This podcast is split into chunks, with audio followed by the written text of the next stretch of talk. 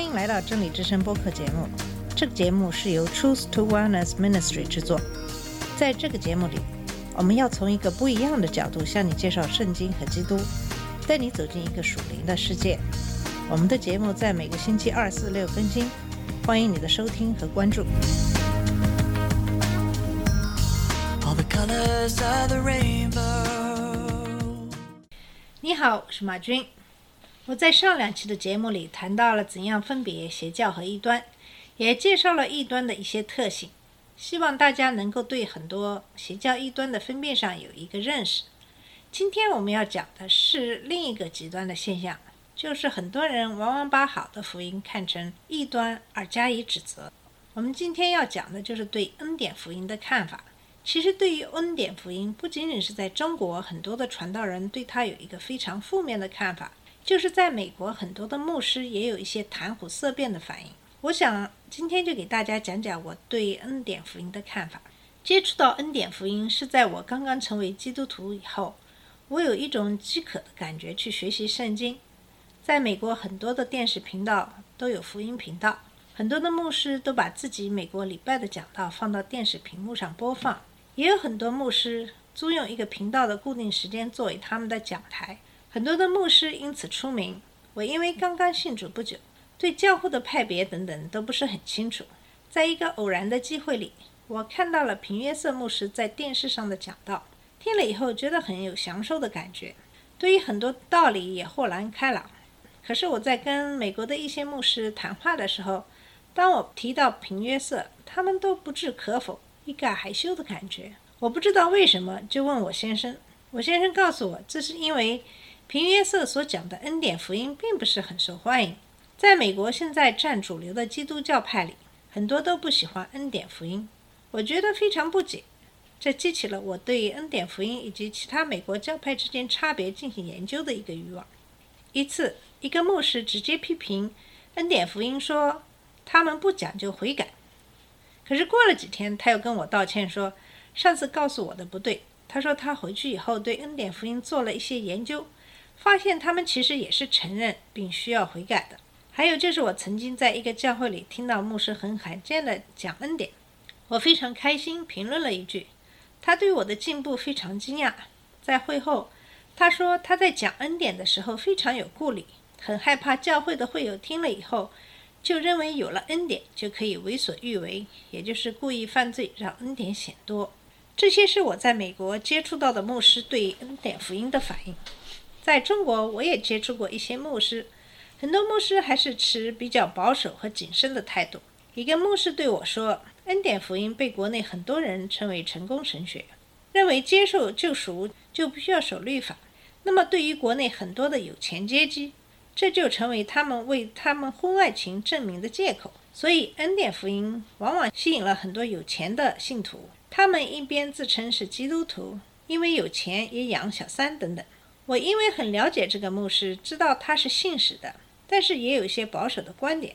他对恩典福音的评价并没有什么太负面，也并没有把它称为邪教异端之类。还有一些基督徒朋友大概都持着有相同的观点。相比我接触过的牧师对恩典福音的评价，那么网上的很多评论就可以称之为恶毒的攻击了。如果你在网上搜索一下“恩典福音”“平约瑟”等等，你就可以发现很多人把恩典福音称为异端，然后很多人写出很多的理由去辩驳恩典福音的谬误。其实非常可笑的是，我发现这些写文章的人其实根本就不懂英文。平约瑟的讲道都是用英文来讲的。他们对恩典福音的理解也是根据不知道什么人的翻译而来的，并且在平原色那么多的讲道的录音里，他们只能选出很少的几段话，然后根据这几段话来做评判。在英文网页里批判恩典福音的很多文章，简直就变成了直接的人身攻击。当我阅读网上这些文章的时候，我隐隐感觉到一些不安。这样的谩骂和攻击，感觉背后是一种深深的嫉妒。当然，很多的电视传道人也有很多因为信众众多，广聚财源，最后落得被法院裁定财务犯罪等等。我因为这样的疑惑，决定对恩典福音的背景做一个调查，看看到底这些传道人是不是真的像别人说的那样的异端。先来看看恩典福音的起源。很多人把恩典福音称为成功神学，美国的传道士甘坚信普遍被认为是成功神学的创立者及领导者。甘坚信生于1917年，在1936年的时候，他开始了自己的无宗教派别的教会。他的第一次布道是在德州的一个小的社区信进会做为牧师的讲道。1937年，他加入了五旬节的神召会。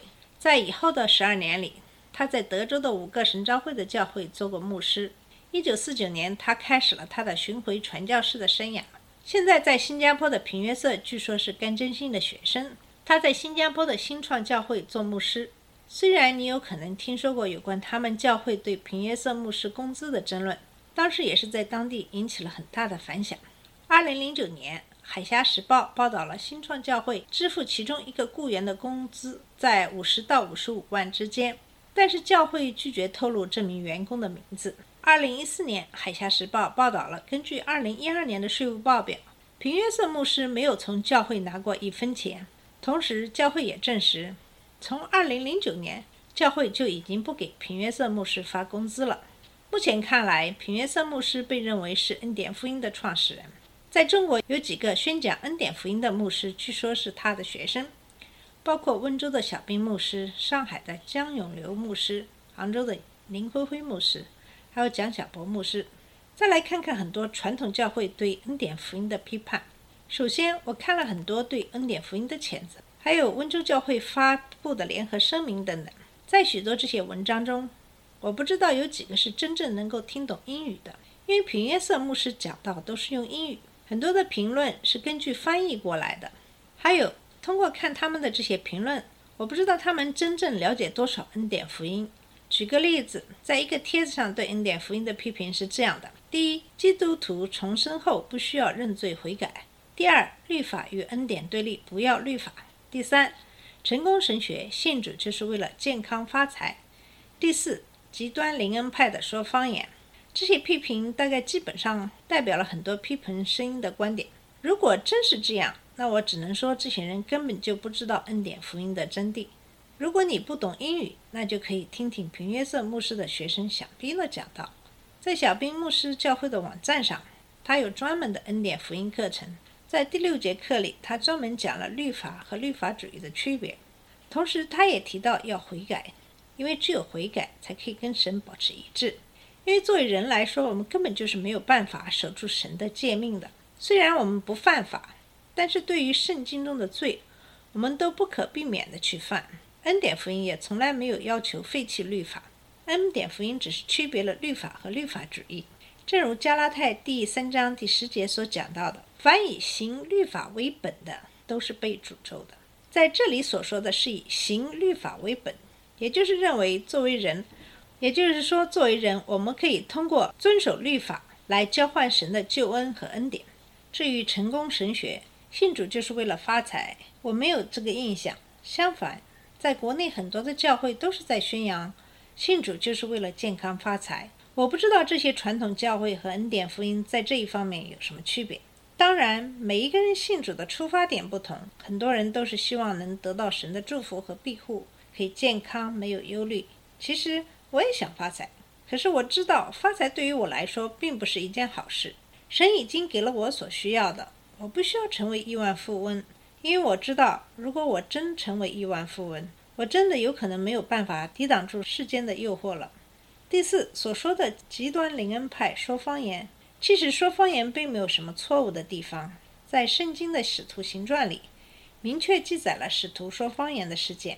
在使徒行传第二章，在使徒行传第二章第四节讲到，他们都被圣灵充满，就照着圣灵所赐给他们的，用别样的语言说出话来。在马可福音第十六章十七节，信的人必有神迹随着他们，就是奉我的名赶鬼，用新方言说话。方言的恩赐是圣灵随己意分赐给个人的，所以如果有人真的教你学方言，那就错了。同时，说方言恩赐是圣灵给的，不是所有人都能够说方言。可是现实生活中，很多人为了显明自己的圣洁，看到别人说方言，也会跟着说方言，这就造成很多的。迷惑人的假象，所以当我们看看这些对恩典福音的批评的时候，很多人把恩典福音说成异端、假福音。首先，都已经把恩典福音定性为魔鬼撒旦的诱惑，甚至曲解恩典福音的道理，忽略恩典福音强调的爱。为什么这样呢？因为他们本身有可能就没有爱，他们本身就做不到守所有的戒律，那么他们就需要用惧怕来让大家一起守他们的戒律。其实这真的是一场律法主义和恩典之间的征战。好了，我们今天的节目就到这里。我们在下一期的节目里会给你继续介绍呃恩典福音对律法和律法主义的看法和区别。嗯，这样希望你能够对恩典福音有更多的了解，不要被世界上嘈杂的声音所迷惑。今天的节目就到这里，谢谢你的收听，下次节目再见。这里是真理之声播客节目，真理之声是 Truth to Wellness Ministry 旗下的一个节目，由 Truth to Wellness Ministry 制作和播出。如果你有什么想跟我们分享，请给我们发电子邮件，我们的邮箱地址是 truth to wellness at gmail dot com。